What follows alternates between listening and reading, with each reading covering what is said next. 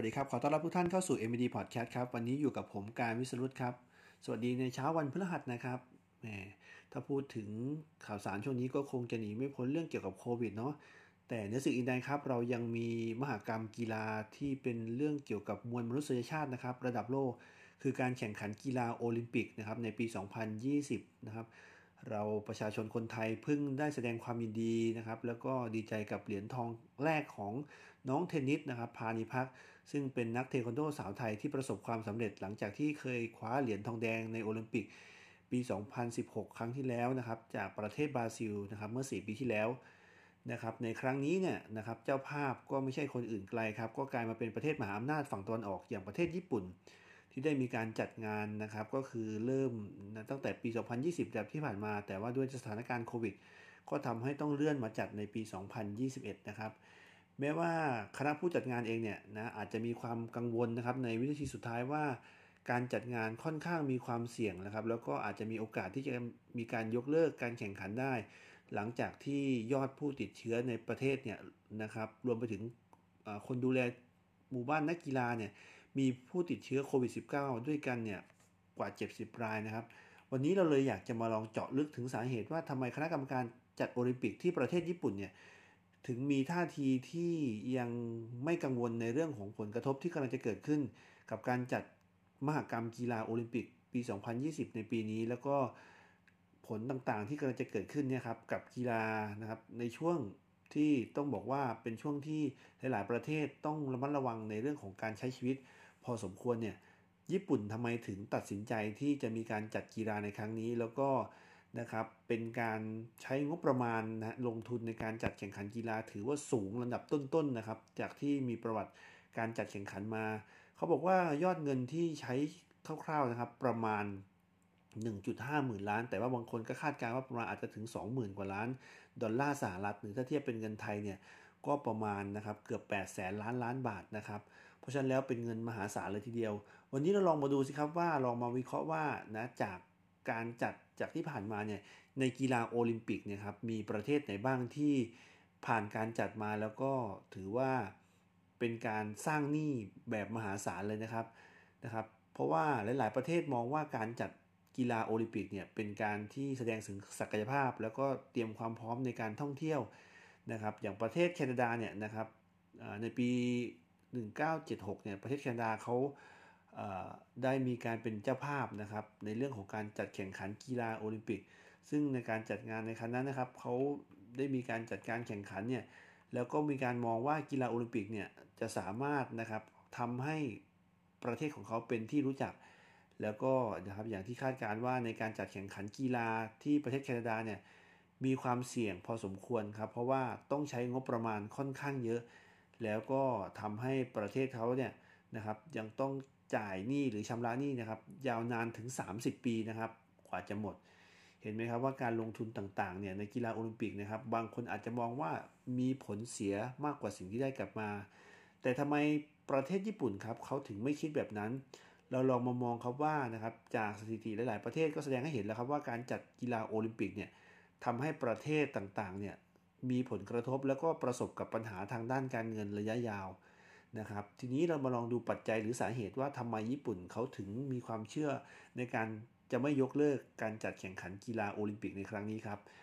ข้อหนึ่งครับเขาบอกว่าเชื่อว่าเศรษฐกิจจะฟื้นตัว แล้วก็เติบโตเร็วกว่า ถ้าเขาจะไม่จัดกีฬานะครับ จากบทวิเคราะห์นะครับของ Bank of Japan นะครับรวมไปถึง Bloomberg นะครับแล้วก็ โนมูระนะครับโนมูระรีเสิร์ชทำให้มองเห็นว่า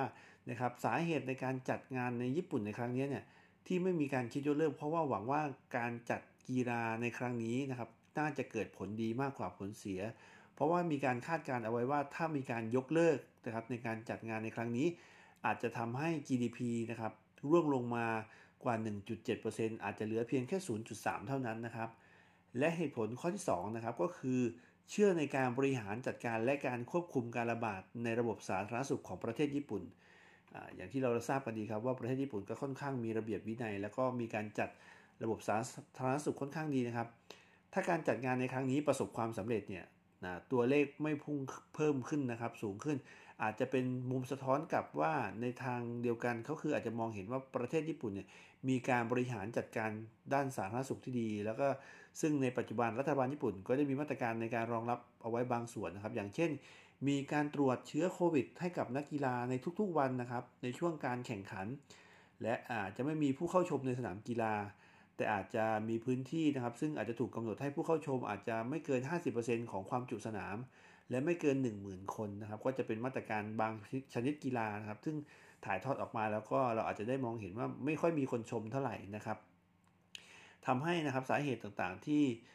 ญี่ปุ่นได้เลือกเสียงเพื่อที่สะท้อนความแข็งแกร่งในระบบการบริหารจัดการของเขานะครับ อันนี้ก็จะเป็น